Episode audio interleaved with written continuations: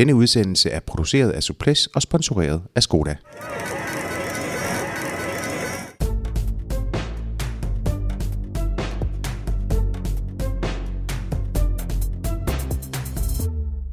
hundrede-årstalentet blev han kaldt.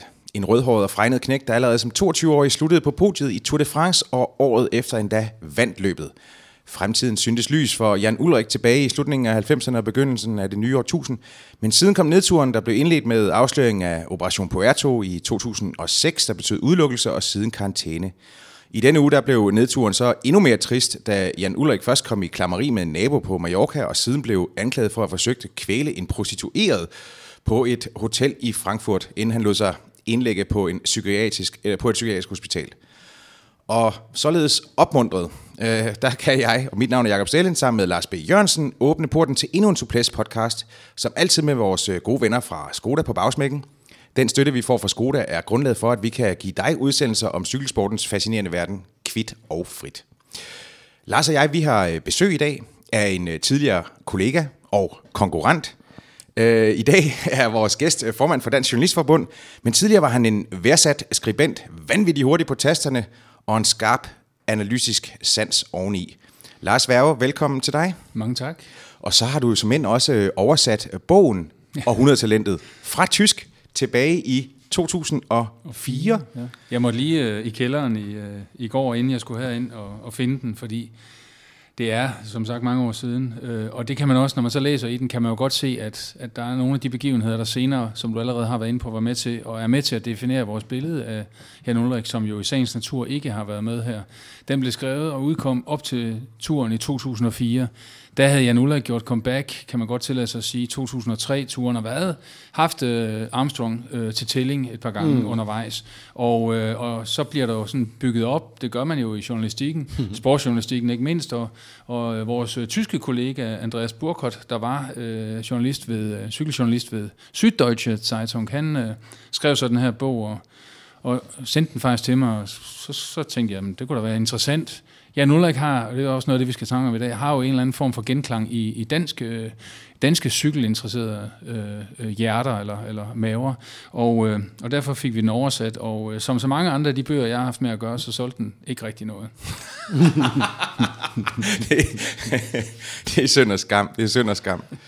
Øh, nå ja, vi skal jo altså lige øh, vi skal vi skal lige tale vi skal jo tale om Jan Ullrich, men men Lars, jeg vil godt lige høre dig inden øh, vi, vi vi kommer så langt, og når næsten jeg siger Lars, så mener jeg Lars Werge. Ja. Lars Lars B, du kommer til at hedde ja. Lars B i dag. Ja, skal vi ikke gøre det på den jo, måde? Jo, det er fint. Øh, du har beskæftiget dig med med cykelsport professionelt i øh, i, i mange år, men men øh, men forlod jo så øh, den del af branchen og blev så øh, ja, som jeg sagde, formand for Dansk Journalistforbund. Hvor meget følger du egentlig cykelsporten i dag?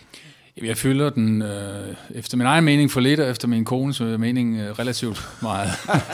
forstået, forstået på den måde, at øh, jeg jo nu mere ser den som, som tilhænger, som fan, har mine favoritter, øh, og egentlig beskæftiger jeg mig ikke ret meget mere med det, som kom til i nullerne, og fylder rigtig meget i vores alle tres dækning af cykelsporten, i, i det hele taget i dækningen af cykelsporten, nemlig doping. Det har jeg ikke den store interesse i længere at følge. Øh, det synes jeg, det er en journalistisk opgave, og når jeg sidder en, øh, en, en øh, torsdag, og ser et eller andet belgisk løb i februar på, på tv, jamen så interesserer jeg mig mere for, hvordan de kommer op over de her små øh, myrer og så videre. Ja. Øh, så. Mm. Men jeg dækkede cykelsporten øh, i sin tid tilbage fra Ritzau og Berlingske i halvfemserne, og kommer så i to tusind og et øh, på Ekstrabladet. Og fra to tusind og et er jeg fastmand på cykelsporten, og er udsendt til Tour de France, øh, et par gange også til Giro d'Italia, til de til forårsklassikere, til V M i cykling, Danmark rundt og så videre. Og det er i en ti-årig periode frem til to tusind og elleve. Og du bliver jo også årets sportsjournalist, så hvis jeg husker, i, er det ikke i to tusind og seks? Eller seks eller syv, ja. ja jeg, har, jeg har en gylden kuglepen derhjemme, som jeg engang imellem finder frem og tænker, ja. Nå, der var der nogen, der... ja, men det var jo, jeg kan i hvert fald huske, i motivationen var det jo på baggrund af din øh, meget vedholdende dækning af, af Operation Puerto og, ja. og Bjarne Riis' øh, stillingtagen i... Øh, Ja, det var i hvert fald øh, noget, der kom inden, at Bjarne Riis han holdt det her meget øh, varme pressemøde op på et tagkammer i, i Lyngby ja, på, deres, øh, okay. på deres kontor, hvor han bekendte alt. Ja, ja. Jeg bilder mig selv ind, at Lance Armstrong, han, han øh, refererede til dig som The Snake. ja.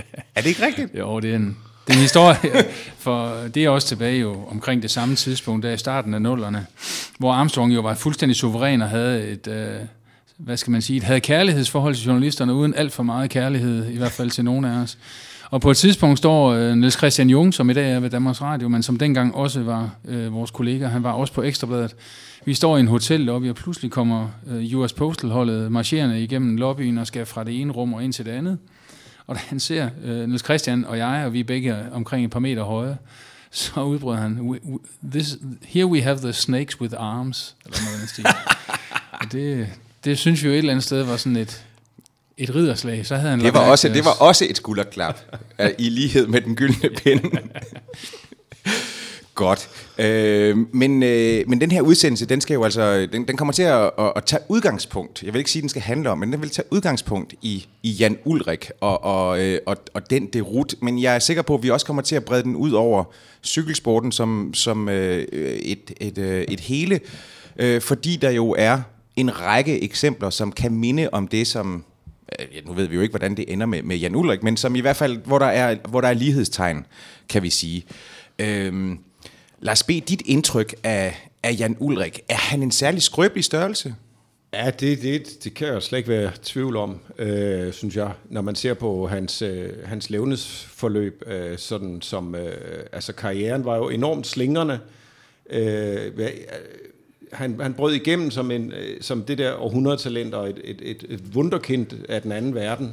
Uh, han vinder Tour de France i, i nitten syvoghalvfems i en alder af, uh, er det treogtyve han er, ikke? Ja, treogtyve, ja, lige præcis. Og, uh, og, og det gør han uh, fuldstændig uh, suveræn, og man tænker, at uh, her kommer en mand, der vil, der vil eje den her sport i, uh, i, i mange år fremover. Uh, han vil være, og, og han var også uh, amatørverdensmester uh, tidligere, så, så altså...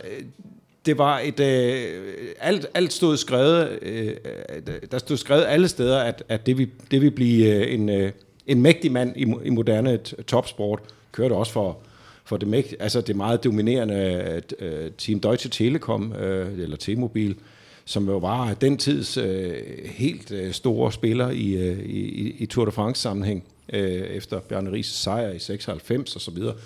Og derfra bliver øh, Ullrichs karriere en, øh, en, øh, en, en blanding af, af fiaskospiral og, og, og dødsspiral nogle gange, altså i hvert fald karrieremæssigt dødsspiral, hvor, hvor han altid er i, næsten altid er i øh, enorme problemer i forhold til, til øh, vægt og, og præstationer og, og øh, skader og, ja, og spiritus. Han, og spiritus tidligt, altså, allerede inden alt det her i to tusind og to øh, må han jo øh, melde fra til Tour de France, fordi han et øh, par dage før turen starter bliver anholdt for spirituskørsel, har braget ind i en, i en barriere nede i, jeg tror det er Frankfurt et eller andet sted, i hvert fald i, i, i en tysk by.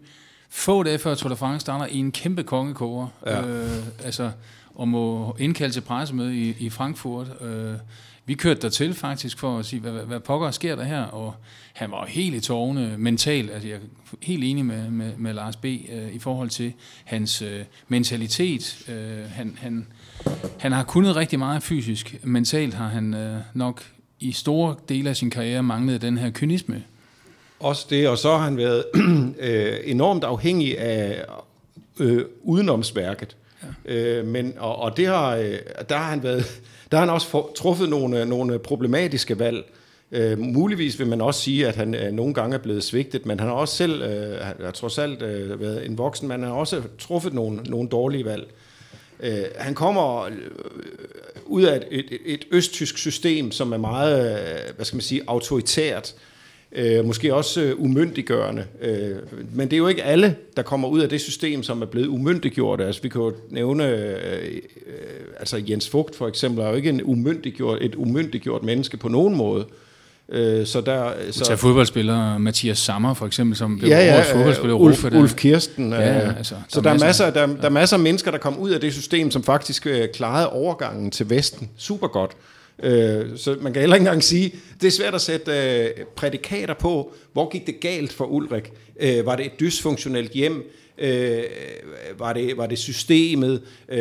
Var det den professionelle sportsverden, han trådte ind i, og dens kynisme? Eller er han, var han, øh, har han bare et, et skrøbeligt sind? Altså, sandheden kan ligge mange steder, og ligger måske, måske også et eller andet sted. Altså, ligger måske en, en, en del af, af stederne. Så, så der er ikke, jeg tror ikke, man kan pege på en, et punkt, hvor, hvor, hvor det, der, der er øh, sådan lige, altså det, det, det ømmeste punkt. Det, det tror jeg ikke, man kan. Jeg tænker, at en lommepsykolog, så kommer man jo rigtig meget bore i, at han jo som seksårig bliver, der forlader faren familien, og han vokser op i en, i, med, hos en enlig mor, øh, og han, der er helt tydeligt i de perioder af sin karriere, hvor han er under indtryk af en, en dominerende øh, træner, Rudy Pevenage, eller, eller Peter Becker, eller øh, Peter Sakker, altså nogle af de her meget, meget maskuline, meget tydelige mm. chefer, der kører det godt for ham. Mm. Men, men, men det forklarer jo ikke, hvorfor det så øh, nødvendigvis går skævt for ham, når han ikke er det, fordi hans brødre har jo efter alt at dømme klaret sig ganske udmærket. Han har en storebror og en lillebror. De har jo klaret sig fint, så der er jo også andre elementer i det. Mm. Øh, men der er ingen tvivl om, at han, han har været meget øh, ledende i forhold, altså ledt meget efter en, en form for øh, førerfigur. Ja. Øh, altså en, der kunne fører ham frem til, hvad det nu skulle være. Rudy Pevenage, den belgiske sportsdirektør på T-Mobile, var, øh, kan vi vist også godt skrive under på, vi der har mødt ham i, i tidens løb, var også et særligt gemyt. En, en, og en, lidt, anløb, en anløbende type. En lidt kantet type, ikke? Jo. Ja. Men, men øh, jeg, jeg tænker jo også på, altså, øh, Jan Ullrich, han bliver jo enormt En, en, en, en, en, en enorm populær rytter, øh, og det, det er jo, han er jo den første tysker til at vinde øh, Tour de France. Og, og han, den eneste. Øh, ja, ja, også det.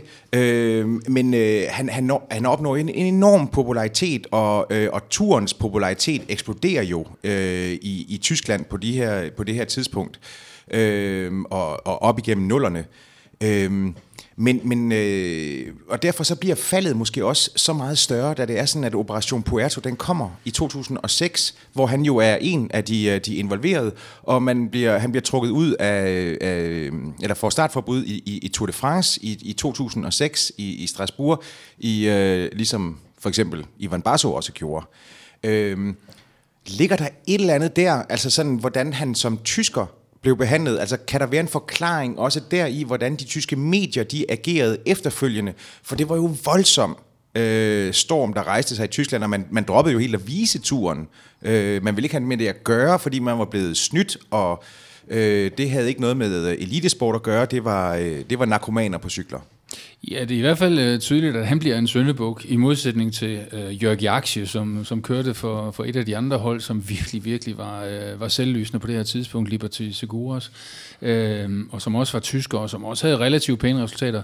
Jan Ullrich øh, havde jo kæmpe store resultater, men han havde den onde lyne med også meget, meget store huller i sin øh, resultatliste over årene, og alligevel er det ham, der kommer til at bære skylden, på samme måde som vi i U S A ser, at det bliver Lance Armstrong, der bliver syndebukken. Øh, at vi et eller andet sted i Italien i nogle, en lidt anden periode ser, at det bliver Pantani, der kommer til at bære den. Og det er vel den der med en meget stor popularitet, hvis den pludselig vender om, øh, vil jeg tro.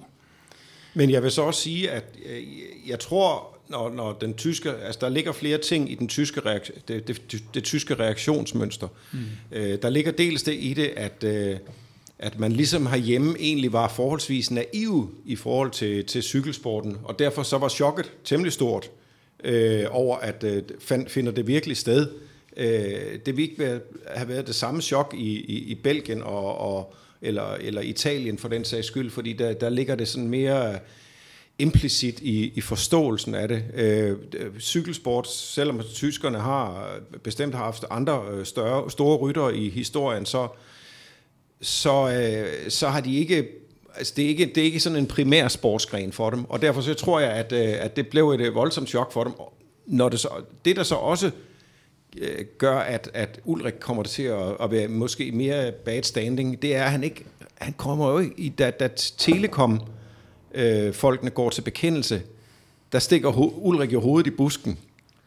Og, og, og altså prøv, forsøger sådan set bare at forsvinde ud af, af syne i den tyske offentlighed, hvor man kan sige, øh, Sabel, Udo Bölz, Rolf Aldag, Holm, Riis osv. osv. Øh, jamen de, de, de, de får jo de får lagt kortene på bordet og, og, og taget skraldet, så at sige. Øh, det er så ikke et skrald, der sådan er over, overstået lige med, det, med et, men, men de får altså ligesom... altså, de, de får lagt svisken på disken, kan man sige. Og det gør Ullrich ikke rigtigt. Men, men jeg synes jo, altså, jeg husker, jeg husker jo også det der, det, det famøse pressemøde ude i, i, i Lyngby, hvor, hvor Riis han jo øh, øh, lagde svisken på disken, som du, som du siger, Lars. Mm. Øhm, og og der, der havde jeg sådan en, der, der hørte man jo de tyske journalister ligesom være vrede på Riis over, at han ikke angrede mere. Altså, de følte ikke, at han var brødbetynget nok. Altså, de, jeg, det var som om, at de havde, for, de havde en forventning eller en forhåbning om, at han simpelthen ville bryde grædende sammen, når det var sådan, at han afslørede øh, sin, sin skumle fortid. Altså, om der simpelthen kan ligge noget i, mm. at, at, at, at tyskerne, de, de ville have noget mere øh, fra dem, som havde snydt dem. Ja, det kan faktisk være. det, kan, det kan faktisk godt være, at, at der er den, øh, kan man sige, øh, at det er en del af mentaliteten. Øh, fordi jeg kan også godt huske den der øh, del af det. Og man må sige, det er jo sjældent at, at høre øh, de cykelryttere, der så har, anerk- eller har erkendt deres øh, brøde, der har indrømmet, hvad de har gjort øh, i forhold til doping, og dermed har snydt, som er så enormt kede af det, så de næsten ikke kan se, så, se sig selv i øjnene. Det, de, øh, det, det, det er jo fordi, de, de betragter det som en del af metieren øh, mm. i, i, i den tid, de er vokset op, og i, i det system, de er kommet ind i, at der var doping en, en fortsættelse af de andre ting, man, man gjorde for at, øh, for at stå skarpt. Og dermed er der måske heller ikke i, i kulturen den øh, trang til øh, at zone sin, øh, sin brøde, som... som men måske som, mm. som tyske journalister eller andre gerne vil have, at de skulle gøre. Og det har vi jo sådan set også efterlyst selv øh, herhjemme i forhold til, til Bjarne Riis. Det kan jeg da i hvert fald huske i årene. Det var ligesom, det tog nogle år, inden man ligesom sagde, nej, men hvis du ikke, kan, hvis du ikke rigtig kan finde ud af at angre eller undskylde eller zone, så, så skide der også være med det. Altså. eller, eller du ved, altså, der blev, så blev det ligesom øh, accept, altså. Så blev det ligesom, det flyttede sig, der flyttede stolperne sig ligesom. Men jeg, i forhold til, til den tyske mentalitet, øh, som jo øh, også gav sig udtryk i, at Jan Ullrich ikke blev inviteret med til, til Tour de France-starten i Düsseldorf sidste år. Øh, der, der, i den forbindelse talte jeg med, med den engelske journalist Daniel Freeb, som har arbejdet på en Ullrich-biografi i en, en evighed efterhånden. Og, øh, der kommer også hele tiden nyt til. ja, der, ja, ja. Det, der, hvornår slår man en streg i sandet? Altså, den har nok rundet de fem hundrede sider, hvis jeg kender ham ret. Men, men, øh, men Daniel er jo, øh, bor faktisk også i Tyskland, så han, på den måde har han måske også fået en, en, en vis forståelse for, øh, for noget af den tyske folkesjæl. Men jeg vil godt lige citere, hvad han, hvad han sagde til mig. I for, han, han talte meget længe, men, men øh, et af de citater, jeg, jeg tog med i en artikel, i forhold til den, øh, arti- altså det der med, at Ullrich var den, den forbudte søn, det var det der med, at øh, øh, Daniel siger, jeg ser tyskerne som øh, en befolkning, der er mere moralsk bevidste end mange andre steder i Europa. Der er stadig en grad af samvittighedstynget skamfølelse i det tyske samfund. En del af det kan formentlig føres helt tilbage til anden verdenskrig, men det dukker op til overfladen, når der er skandaler som øh, Ullrich og Telekom for snart ti år siden. Derfor er det heller ikke nemt for tyskerne bare at slå en streg over fortiden og lukke ham ind igen. Øh, og det tror jeg, det kompleks, øh, det, det, den, den der moralske, det moralske øh, øh, skisma, øh, tror jeg er meget øh, herskende i, øh, i tysk sport. Det er også, det er også derfor, at det de tyske tv-stationer reagerede så voldsomt den overgang, og slet ikke vi øh, øh, røre cykelsporten med en ildtang. Det var på et tidspunkt, så var det jo sådan noget med, at, at de, de, vi barslede med ideen om at gå rundt med sådan nogle kontrakter til rytterne, hvor de skulle skrive under på, at de aldrig havde været dopet for ellers, ellers hvad, ikke? Men det var næsten helt Stasi-agtig mentalitet, kan man sige. Det var, det var der også i, i cykelsporten generelt efter Operation Puerto. to tusind og syv-turen starter med, at de skal underskrive et dokument, som gør, at, at hvis de tager doping, så bliver de for det første røget, røget ud af, af turen. Det kan man sige, det er fair nok. Der får man karantæne. Mm. Men der var alle mulige sanktioner med i den, og det mærkede Michael Rasmussen jo på, på egen krop dengang, de skulle underskrive nogle, mm. nogle dokumenter inden starten på turen, ikke? Jo. Men hvis det er sådan, at man nu ser på, øh, eller hvis det er sådan, I tænker tilbage på den tid, blev Jan Ullrich så uretfærdigt behandlet, eller blev han behandlet som, altså hvad skal man sige, helt retfærdigt? Altså blev, blev der, blev der, var, var der en anden dagsorden for ham, hvis det er sådan, du tænker tilbage, Lars? Ja, yeah, altså... Eller hvorfor blev han, altså hvad, hvad, hvad var det, der gjorde, hmm. at vi beskæftigede os, os så meget med ham? Jamen, der tror jeg også, man skal se på. Dels det med, at, at Ullrich kørte på et, et hold, der i hvert fald havde en eller anden form for dansker øh, berøring. Altså, efter Bjarne Riis havde forladt holdet, var der stadig et par danskere, der kom til at køre på det. Øh, Blautun for eksempel, og senere blev Brian Holm jo faktisk sportsdirektør på holdet. Øh, så der var sådan en, en, en form for tangent ind i det danske på den måde. Og så, så tror jeg også, der ligger det i forhold til, til, til Ullrich og, og nullerne, at han blev øh, antipoden i forhold til Lance Armstrong og den suverænitet, øh, som han kører. Øh, syv gange vinder han Tour de France. Han styrter, to, han styrter faktisk kun én gang, og det er faktisk øh, i direkte opgør med Jan Ullrich på vej op til Lousardiden i to tusind og tre på bjergetappen, hvor der er en tilskuer, der stikker en plastikpose frem. Ikke, tror jeg, med vilje, men, men Armstrongs øh, gedebukkestyr kommer ind i det, og dermed vælter han. Dengang under turen, hvor at, øh, Armstrong må tage turen ind over en pløjemark, der holder han sig på cyklen. Og hvor mange gange styrtede Jan Ullrich i de år der? Ja, igen og igen. Altså, forstået på den måde. Han bliver også sådan meget mere menneskelig. Øh, og, og, og måske er der også en tendens til så at sige, okay, han er mere menneskelig, han, han er ikke så højt op på en piedestal, så vi ikke kan nå ham, så nu får han også det store skrald. Jeg ved ikke, om det er sådan nogle ting, der også mere eller mindre ubevidst ligger i det. Jamen, altså, jamen, måske var der også en, der, der var måske en, en, en stor kærlighed til, til Jan Ullrich, netop fordi, at han... Altså det har i hvert fald han altid været hos mig. En, altså, en kærlighed, ikke sådan en, en, en man-crush på den måde. Jeg har altid syntes, at han var en fantastisk cykelrytter. Altså, jeg har altid... Øh, sam, for mig har han stået øh, i samme øh, kategori som en Bernardino, der vinder øh, fem Tour de France, og vinder Giro d'Italia to gange, vinder øh, Spanien rundt tre gange, så vidt jeg husker, eller også var det omvendt. Øh, vinder massevis af klassikere, og de har samme at køre på, de har også samme menneskelighed. Bernardino kommer også altid tilbage øh, til forårssæsonen, der var en fem til ti kilo for tyk, øh, og æder det i sig i løbet af de første øh, seks otte øh, uger der, og så er han bare øh, fit for fight. På samme måde med Jan Ullrich, og Jan Ullrichs øh, måde at sidde på cyklen på, hans måde, og når han var i topform, og dominere et løb på. Det bedste løb, han muligvis har kørt, det er O L-finalen, eller O L-løbet i to tusind, hvor han vinder suverænt. Og siger folk, ja ja, men det var ham og Kløten og Vinokurov, der, der var i, øh, i finalen, og de var holdkammerater. Og det er rigtigt, jeg tror, de fordelte placeringerne mellem sig, men de kunne have kørt på ham, og han havde vundet alligevel. Altså, han var i så fantastisk form, og han dominerer sådan et løb ind ad en kant. Der kan man sige, at i sine bedste stunder var han en, en ekstremt stor og stilbevidst, og, og, og ja, på den måde smuk cykelrytter. Og det spiller i hvert fald for mit vedkommende også ind. Ja, men det, det synes jeg også, det gør. Og så er der, så er der det der med, at, at øh, altså, jeg synes jo, Lance Armstrong var en, øh, en vulgaritet på mange måder. Det, det kan selvfølgelig bestrides, men det var han øh, på mange måder i, i mine øjne, og jeg, jeg brød mig ikke særlig meget om ham.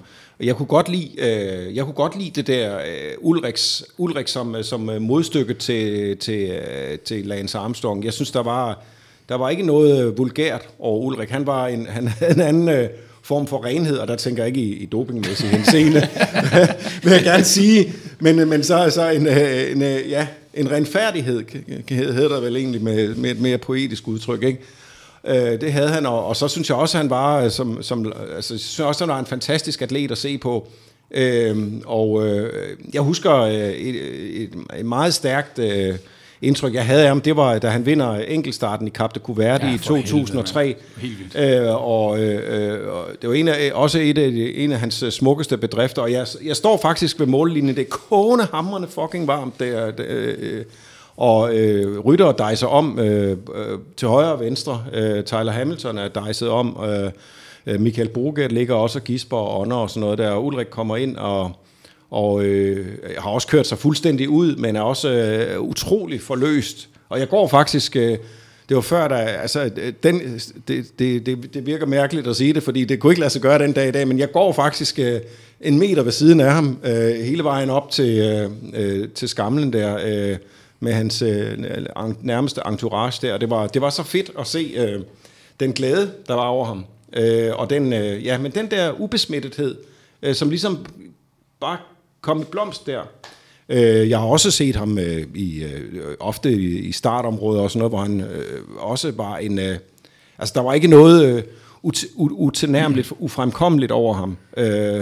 Han var også meget sådan, altså, god til, at, til at, at, at, at give publikum noget, synes jeg. Så han var en... Jeg synes, som, som figur... Øh, selvom han også havde sine sin udfald, så var han, når, når han var bedst, øh, fantastisk. Jeg synes jo så i øvrigt, øh, jeg kan godt huske det der O L-løb, du snakker om, men for mig Øh, så synes jeg, at hans Vuelta i nitten nioghalvfems, mm. den var absolut sindssyg, fordi altså, der var en, den vildeste armada af, af spaniere, der prøvede at, at, at, at kortslutte ham. Og, øh, og han var øh, øh, til start med et, et dårligt øh, T-Mobile hold. Øh, han allierede sig så med den nu afdøde Frank van den Brugge, øh, og de fik øh, så ravet øh, adskillige kastanjer ud af ilden. Det var så i øvrigt også i det løb. Han vinder en, øh, en ret øh, unik etape øh, til Andorra, mm. hvor han jo øh, i typisk Ullrich-stil bare angriber siddende. Og så, og så hænderne helt inde i bukningen. I bukningen, og, og så, gear, så, så smadrer han dem bare fra bunden af, altså, så kan de fatte det. Der er men, en men, sjov øh, anekdote eller historie i den her øh, bog, jeg fik oversat for mange år siden, øh, som måske også fortæller lidt om forskellen, nu var du inde på det med Armstrong og, og Ullrich, at de på et tidspunkt øh, efter, jeg tror det er den sidste etape i Paris, eller den her stil, og Armstrong har endnu en gang vundet Tour de France, der går Ullrich hen og giver ham, som det blev skrevet, en bjørnekrammer, hvor at det var Ullrich, øh, var, er måske stadigvæk sådan meget, øh, ja, også lidt kropslig og sådan lidt drenget og sådan, og Armstrong stivner fuldstændig, fordi hvis der var noget, han ikke kunne finde på, så var det jo at kramme en, øh, en modstander. Øh, for ham var øh, et hvert løb, og i virkeligheden øh, livet, vil jeg næsten mm. sige, er, øh, var en, en krig, og det galt om at vinde et hvert slag. Mm. Og sådan så Ullrich ikke på det, og det er måske også en af grundene til, at han kunne møde op øh, om foråret og var øh, overvægtig. En af grundene til, at han øh, få dage før et vigtigt løb måske øh, røg på druk og blev taget for spirituskørsel osv. osv. Det er den der menneskelighed, øh, og den kan man jo også godt, og nu er det jo meget lommepsykologi, vi også bedriver mm. lige nu, den kan man måske også godt se som resultatet af det jernregimente, han er under, fra han som tolv-årig kommer ind i det østtyske øh, sportsskolesystem og bare bliver kørt øh, benhårdt og vinder amatør-V M i nitten treoghalvfems, samme V M som Lance Armstrong i øvrigt vinder professionelle linjeløb mm. i Oslo. Der vinder øh, Ullrich helt suverænt jo, øh, hvad hedder det, øh, amatørernes V M.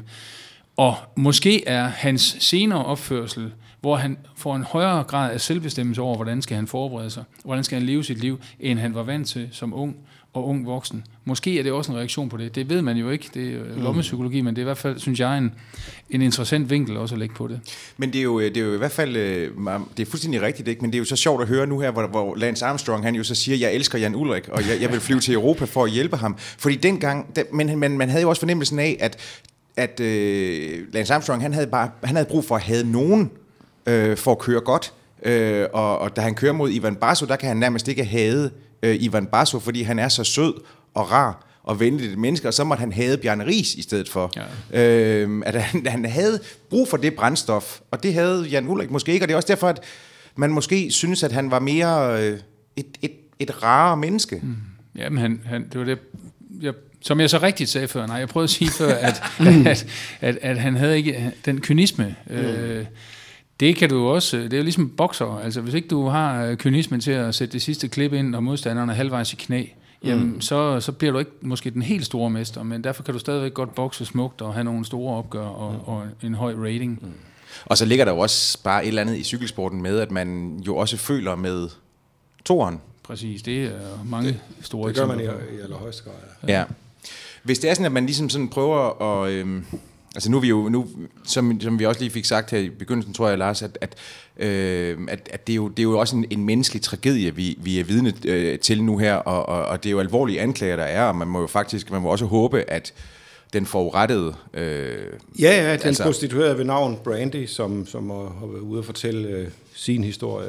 At, at hun er okay, fordi det, altså, vi skal jo lige... Øh, ja, ja, det er jo jeg har ingen grund til at bagatellisere det, fordi det er Jan Ullrich, der, der står bag. Altså, det, det, det synes jeg da også, han skal... Nej, efter sin, de foreliggende ting, så er det jo en alvorlig forbrydelse, han har begået. Ja, ja, det, det skal han selvfølgelig straffes for. Uanset, uanset i hvilken psykisk kondition han så har været afgjort, på det tidspunkt. Afgjort, det, det Men, men nu, og nu kommer jeg så med, jeg, jeg, jeg læste for noget tid siden en artikel i The Guardian, øh, som, som også skrev, øh, eller hvor, hvor man refererede til nogle, øh, til nogle undersøgelser, som, som, øh, øh, som postulerede, øh, eller men, hvor man mente, at man kunne bevise, at der faktisk blandt tidligere dopere kunne være en større øh, risiko for at få depressioner og psykiske lidelser, øh, fordi de øh, medicamenter, man har, øh, man har indtaget af forskellige steroider og... Øh, andre sådan mere lykkepilleagtige typer, Prozac og sådan noget, at de simpelthen kunne afstedkomme, at man var langt mere udsat Øhm, og, og det kan man vel også sige, at nu skal jeg ikke kunne sige, om det, om det var det, eller om, om Jan Ullrich han havde fået problemer under alle omstændigheder,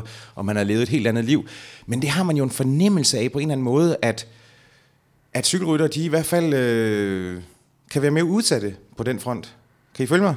Ja, øh, jamen det, jeg, jeg, jeg ved det, jeg... jeg Jeg synes, det er en, undersø- altså, det er en undersøgelse, som øh, jeg, jeg, jeg kender den. Jeg har ikke læst den i, helt ned i detalje, så jeg ved ikke, hvor, hvor stort et empirisk grundlag de har for det. Øh, og det, det er jo svært at lave øh, den slags... Øh, altså, det er, jo, det er svært at kortlægge det. Jeg, jeg, selv vil jeg være umiddelbart skeptisk over for, at der var en lige linje mellem... Øh, mellem for eksempel øh, altså doping og, og, og narkomani, for eksempel. Men, men det kan ikke afvises... Men det er også det er svært at og, og, og, det er svært at vidne om årsag og virkning her, fordi jeg synes også det der i hvert fald er, er gældende for for dele af det kan man vi kunne kalde halvfemser-generationen eller som som Ullrich øh, og Riis og andre og Pantani og andre tilhørte var også at at der der vinden ligesom vender øh, i og, og hvad skal man sige øh, altså afsløringerne kommer og, og skandalerne sker og, og faldet er i gang og sådan noget. Så er der også nogle andre ting i spil, altså de bliver, der er også en udskamning øh, til stede, som, som gør, at, øh, at det, det pludselig er meget, øh, de, de får lov til at, og, og, og, de, det, det spejl, der bliver holdt op for dem, er, er, er, er væsentligt anderledes end, end, end, noget, end, end noget, man ellers har, har set i, øh, i sportens verden. Det er, doping er enormt dæmoniseret og tabuiseret. Øh, og, og, og den der stigmatisering, der finder sted, er i, i den vildeste kontrast til den, øh, det, til den ikonisering, der også har været, og er, den heltedyrkelse.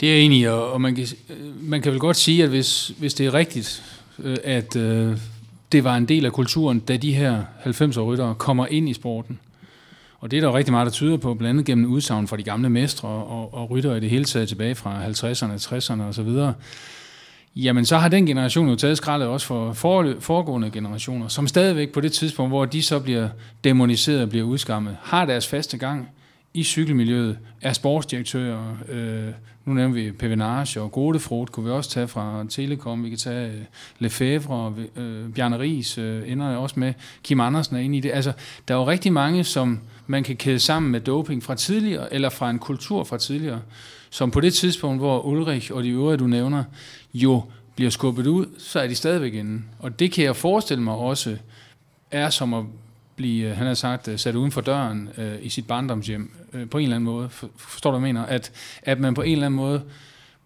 siger, jamen du har gjort noget, og det har vi egentlig gjort i den her familie i generationer, men nu har du gjort det, så nu vil vi ikke se dig mere. Ja, og det, det, det, det tror altså, når man læser for eksempel Marco Pantanis øh, biografi, der den af Matt Rendell har skrevet der, uh, The Death of Marco ja. Pantani, så, så, så vidner den jo om en mand, som øh, får det helt forfærdeligt med, øh, med, med, med, med sin selvforståelse, efter at øh, han bliver smidt ud af, af Giroen. Madonna, altså det, Madonna det er Campiglio ja, i det, det, otteoghalvfems. nioghalvfems. nioghalvfems. nioghalvfems ja. Det kommer han så aldrig over, øh, og, øh, og han forsvinder længere og længere øh, ud i, øh, i øh, både i, i, hvad skal man sige, øh, kokainmisbrug og, og tvivl og selvopgør og, og isolation. Øh, og og det, er jo, øh, det er jo sådan noget, der er... Altså, det er jo en, en, en livskrise af, af dimensioner simpelthen. Samtidig er der jo så også, i forhold til Pantani, et italiensk retssystem, som nægter at give slip simpelthen. Så det er ikke kun medierne, der for eksempel øh, omtaler ham dårligt. Det har jeg næsten øh, været til at, at leve med, vil jeg tro. Men, men det italienske retssystem er sådan, at det kan blive, altså, der er et undersøgelsesdommer, som kan blive ved og ved og ved. Og jeg kan huske, at vi lavede mange historier i de år der. Og men nu er den her eller hin, nu er der en... en, en, en, en, en Nu var der sgu en, en eller anden arbejdsretslig undersøgelsesdommer i Bologna, der lige havde fundet det for godt at åbne sagen endnu en gang. Ikke? Altså, det var ligesom om, og, så, og så, rullede, så rullede den en gang til. Så, så man, altså, Pantani fik aldrig ligesom lov til bare at, jamen, kan jeg ikke bare få lov at tage min straf og, og, og så komme videre? Altså, det var øh, samtidig med, at, at, at, at han så også åben, åbenlyst havde, når han så forsøgte at komme tilbage, kunne man, kunne man jo øh, se på ham, at at han bare ikke var den gamle Pantani. Og der sker vel også det med ham, øh, og det gælder måske også for nogle af de andre her, at, øh, at miljøet, altså kollegerne på landevejen, så at sige, jamen der var han vel også blevet lidt for, hvad skal vi sige, lidt for smart, lidt for suveræn. Øh, Armstrong får i hvert fald demoniseret ham på et tidspunkt efter etappen øh, i turen der i to tusind, hvor, at, øh, hvor Pantani vinder på toppen af, det kan jeg ikke lige huske, hvor det var, men, men de, de er stadig i et fælles udbrud, og så er der et spurtopgør. Og, ja, Vangtu.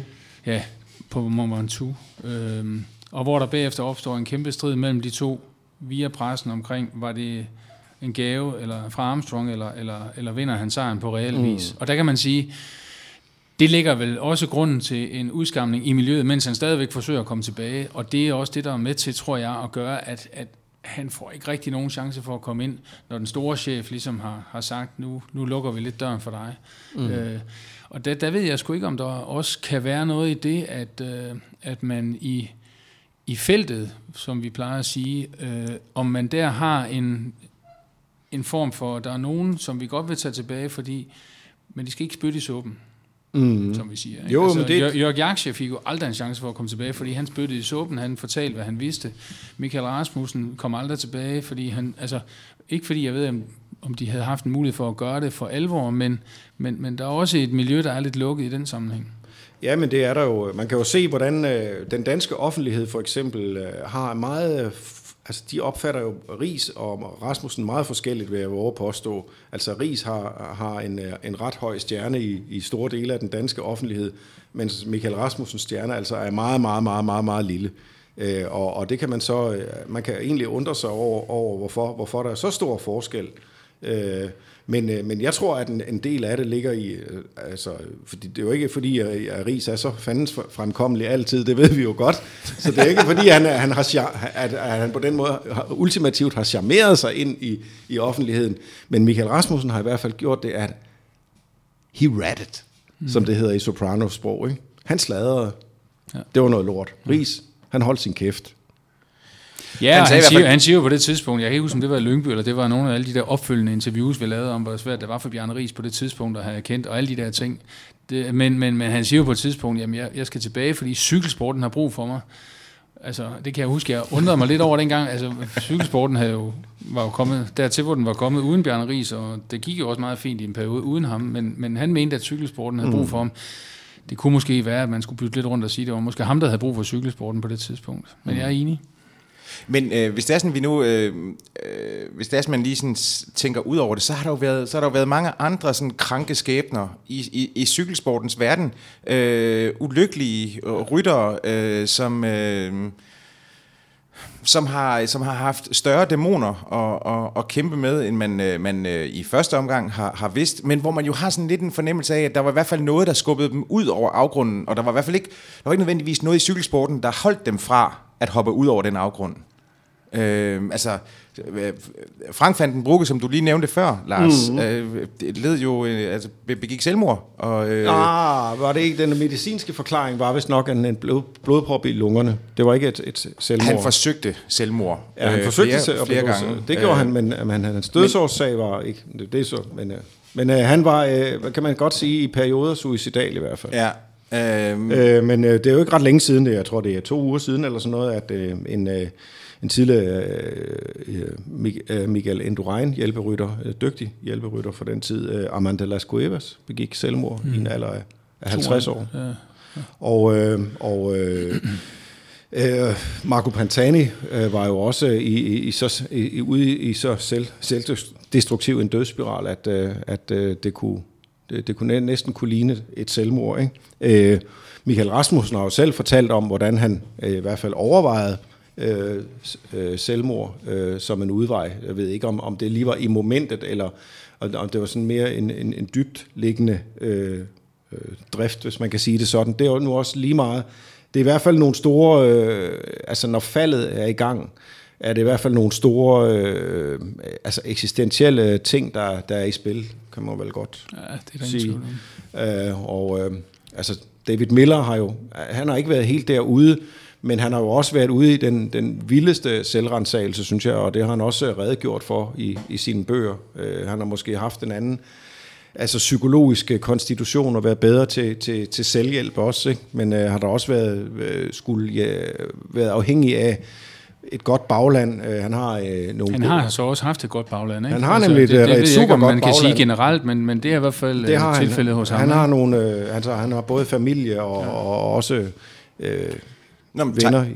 Tyler Hamilton har også haft en diagnosticeret øh, depression ja, ja. Øh, efter efter øh, efter sine Floyd Landis. Præcis. Øh, og øh, Bradley Wiggins har også kæmpet med øh, ja. med, med psykologiske problemer, og, og, og noget af det, de, de, han har sagt, og det var jo, at den, den bedste ansættelse, det tror jeg også, at Brady Sport selv har sagt, at den bedste ansættelse, de lavede på Sky, det var en psykolog. øh, ja. Men, nu skal vi ikke begynde at gå ind i, i, i den om, om hvad det bedste for Sky det har været i forhold til succes og sådan noget. Men i hvert fald... Jeg fornemmede, at, at der blev åbnet en dør, som har været åbnet et par gange før. Nå, men lad, lad os bare sige, at der er, vi har vel en sund skepsis. Ja. Øh, nej, men i forhold til, at, at, at der har jo været mange, som har haft øh, depressioner. Og jeg tænker også sådan, at... Jeg ved ikke engang, hvem det var, der sagde det, men jeg hørte engang, at en god cykelrytter skal, skal have nogle dæmoner at kæmpe med. Ellers så kan man simpelthen ikke straffe sig selv så meget, som er nødvendigt til træningen. Kan I følge den? Ja, man skal jo heller ikke. Altså, det kan godt være, at de siger, at de kører ud i flok, når de træner seks til otte timer. Men de kører selv, og mange af dem kører i tavshed og er på cyklen. Altså... Der er tid til refleksion. tyve, tredive, fyrre, halvtreds timer ja, om ugen. Og i virkeligheden er det jo, øh, selvom det, man, vi kan sige det, det, vi siger jo tit, at det er en individuel sport i, øh, på, på, på, på et, med et element af hold, eller altså en, en holdsport, med, med, med, eller en, en individuel sport med et, et, et stærkt øh, anstrøg af en hold, holdsport også. Men i bund og grund, så er det jo, som udholdenhedssportsgren jo er, så er det jo en enorm ensom øh, øh, tilværelse, også fordi at, øh, det er dig og din krop, der skal kunne, øh, kunne svare, øh, Jamen, det er det, jeg mener. Når det kræves. Altså, du sidder selv på din cykel i mange timer hver dag, og det kan godt være, at der sidder nogen ved siden af, men dine dæmoner har jo, på trods af endorfiner, på trods af, at man mister, at man får tunnelsyn, eller hvad man gør, hvis man kører tilstrækkeligt hurtigt og, og længe nok. Du har også tid til at tænke over de dæmoner. Du har tid til virkelig, at de kan godt, kunne jeg forestille mig, at vokse så store. Øh, man skal kunne tåle og, og være alene med sig selv i, i mange timer.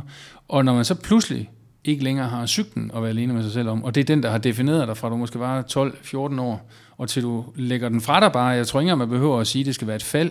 Det kan også, jeg synes også, man har hørt tit om folk, om cykelryttere, i det hele taget sportsfolk, men cykelryttere måske i særdeleshed, der har det meget, meget svært, når de stiller cyklen fra sig for ja, ja. sidste gang om efteråret, og det, karrieren stopper, ikke? Det sorte hul, ikke? Præcis, ikke? Jeg tror, det sorte hul er noget større, fordi at, at det er så øh, speciel en livsstil. Det er også opslugende, ikke? Fordi øh, der er så, der er de, for de fleste, mens de er aktive cykelrytter, er der ikke rigtig øh, tid til noget andet, mm. end at restituere og træne og, og så videre. Øh, det, det, det er der i mange, i mange andre sportsgrene, at der, kan, man, kan man bedre have en, øh, har man ikke så mange rejsedage, man har øh, en anden base, man har mere fritid og alt sådan noget der. Der er mere tid til at...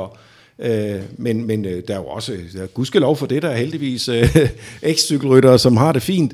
Men det, man, man, man kan sige, at det er måske... Det, når man taler om det sorte hul i forhold til cykelsporten, så er det måske øh, ekstra, ekstra sort og ekstra stort. Øh, fordi det, det er så opslugende en sport nogle gange. Ikke? Øh, og hvad, hvad, fanden, øh, hvad fanden sætter man i stedet? Mm. Uh, alle mennesker, der mister deres arbejde eller stopper med at arbejde, kan jo, kan jo i virkeligheden risikere at komme ud i en, en livskrise. Ja, vi definerer os jo typisk ved det, vi laver. Mm. Vi sidder til et selskab, hvad laver du? Hvad laver du? Ja. Det, det er sådan helt klassisk. Det, uh, og hvis det man det. opgiver cykel... Altså, elitesport har jo det særkende, at du bliver meget, meget tidligt uddannet i det, og du bliver meget, meget tidligt uh, en stor eller mindre stor stjerne. Og når du er typisk par tredive år, jamen så, så er kroppen nået dertil, så kan du ikke fortsætte. Og mange stopper jo der mellem toogtredive og femogtredive år. På det tidspunkt har man måske halvtreds år tilbage at leve i. Mm. Hvad, skal, hvad pokker skal man fylde i dem, øh, ja. når alle dem, man ellers er vokset op med, de blev uddannet som, øh, mm. som toogtyve-årige, og først er på vej ind i deres karriere mm. på det her tidspunkt. Ja, og så er det sådan set fuldstændig lige meget, om man har bankbogen polstret med, med to hundrede tusind euro eller, eller, eller ti millioner euro. Ja, ja. Fordi øh, man skal jo stadigvæk, øh, altså man skal jo, man skal, man skal jo have noget at lave. Altså, der er ingen af os, der kan, der kan, der kan bruge de næste halvtreds år på at og pille næse. Nej, man kan jo lytte til podcasten her. Det kan man.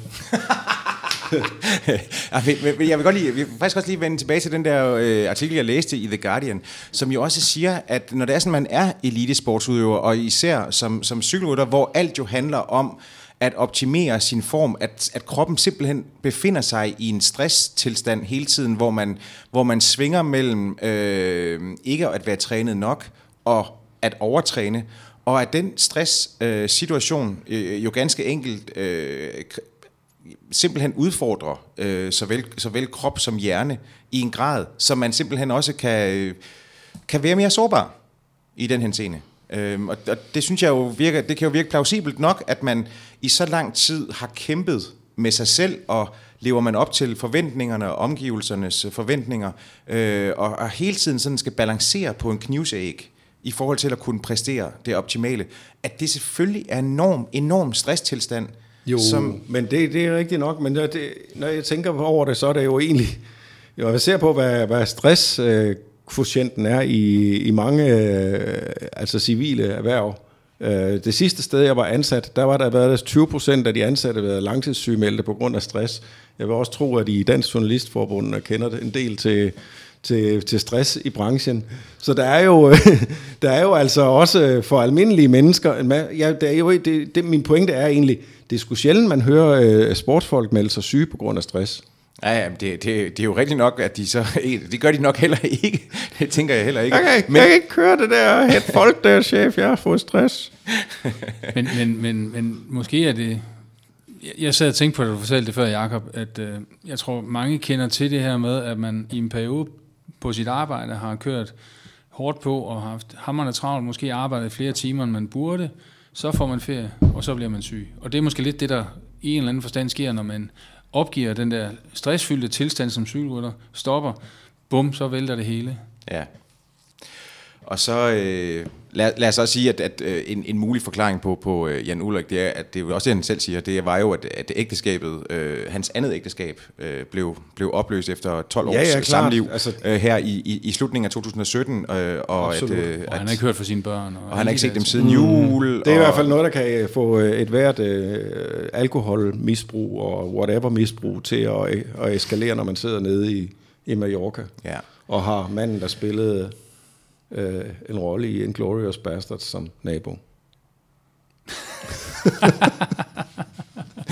Ja, det er selvfølgelig rigtigt. Jeg ved ikke, jeg har ikke, jeg er godt nok blevet skilt, og jeg er der måske også i perioder drukket lidt mere end, end man burde, men men jeg har aldrig haft manden fra Inglourious Bastards som nabo, så nej, det er derfor, at jeg, jeg er glad for at det ikke var. Jeg røg lige så langt ned. Også da jeg blev skilt. Godt. Jamen, øh, lad, lad, os, lad os krydse fingre for, at øh, Jan Ullrich, han, øh, han får det bedre, øh, ja. og, at, øh, og at vi med tiden også vil, øh, eller vil huske ham for, øh, for en smuk stilist, og for, en, øh, for fantastiske evner, og for også at være en smuk toer. En menneskelig smuk toer. Ja, det er rigtigt.